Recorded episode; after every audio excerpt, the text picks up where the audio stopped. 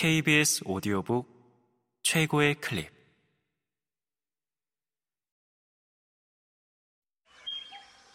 KBS 오디오북.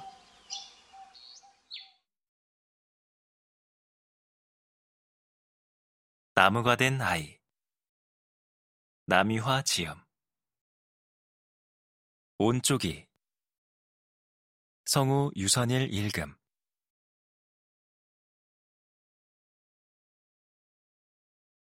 엄마는 남아파레아의 한 부족 이야기도 들려주었다.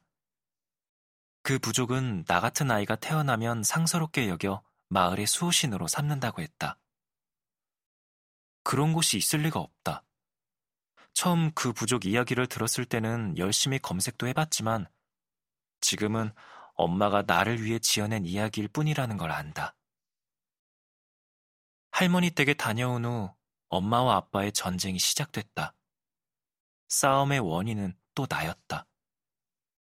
이번에는 초등학교 입학을 앞두고 싸우던 것과는 비교도 안 될 정도였다.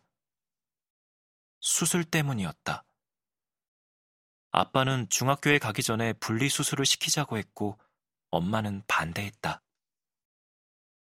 왜 아이한테 쓸데없이 고통을 주냐고! 그게 왜 쓸데없다는 거야? 한순간 고통을 이겨내면 남은 인생을 편히 살아갈 수 있다고! 이제 엄마 아빠는 내가 듣는 것도 상관없나 보다. 형은 주방에 물을 마시러 갔다가 어쩔 줄 모르고 서 있는 나를 비웃었다. 수호 같은 아이가 편하게 살 수 있는 세상이 좋은 세상이야. 당신은 이상주의자야! 당신은 세속적이고! 엄마 아빠가 서로를 비난했다. 목소리가 점점 높아졌다. 이러다간 정말 나 때문에 이혼할 것 같았다. 나 수술 받을게. 나는 엄마 아빠 사이에 서서 말했다. 수호야. 엄마가 놀란 얼굴로 내 이름을 불렀다. 정말 수술 받고 싶어? 엄마가 못 믿겠다는 듯 물었다. 나는 고개를 끄덕였다. 잘 생각했다. 아빠는 짧게 말하고는 방으로 들어갔다. 엄마는 내게 정말 괜찮겠냐고 했다. 엄마가 말한 특별함, 아직도 못 찾은 걸 보면 아마 없는 것 같아. 없긴 왜 없어. 넌 누구보다 빨리. 엄마가 말을 멈췄다. 나는 누구보다 빠르게 달릴 수 있지만 이 세상을 살아가기 위해서는 달리면 안 되니까. 결국 이번 겨울방학 때 수술을 받기로 했다.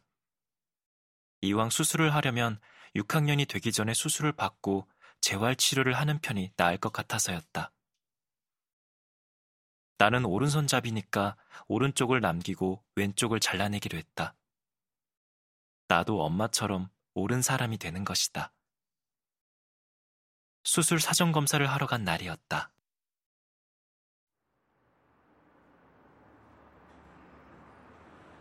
피 검사를 하고 MRI를 찍으러 영상의학과 앞에서 대기하고 있을 때였다. 거기서 나와 같은 아이를 봤다. 좌우 대칭인 아이. 눈이 크고 코가 작아 아기처럼 귀엽게 보이는 소녀였다. 나 같은 사람을 실제로 본 건 처음이었다. 솔직히 반가운 마음이 들었다. 그 애는 긴 머리를 하나로 닦고 나처럼 하늘색 검사복을 입고 있었다. 내 모습도 다른 사람의 눈에 이렇게 보이겠지? 다른 사람이 나를 보는 건 내가 거울로 보는 것과는 다른 느낌일 것 같아 항상 궁금했는데 상상했던 것만큼 나쁘지는 않았다. 그 애가 엄마와 함께 내 건너편 자리에 앉았다.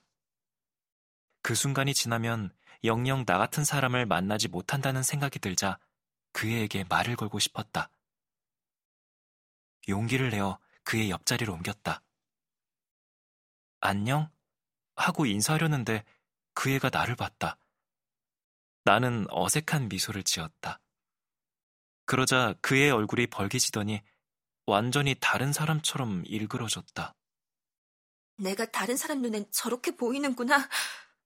정말 싫다. 그의 엄마가 몸을 틀어 자기 딸의 머리를 끌어안았다. 마치 나쁜 기운으로부터 보호해야 하는 것처럼. 나는 어디를 봐야 할지 몰라 허둥대고 있었다. 수납을 하고 한 발 늦게 온 엄마가 내 얼굴을 보더니 고개를 돌려 그 애와 그 애의 엄마를 노려봤다. 그의 엄마는 모르는 척 딴청을 피웠다. 곧이어 간호사들이 이름을 불렀고 그 애는 검사실 안으로 들어갔다. 신경 쓸 필요 없어. 엄마가 창백해진 얼굴로 내 손을 꽉 쥐었다. 나는 아무 말 없이 고개를 끄덕였다. 그렇지만 둘 다 신경 쓰고 있다는 게 손끝을 통해 전해졌다. 손바닥이 땀으로 축축해졌지만 손을 놓을 수도 없었다.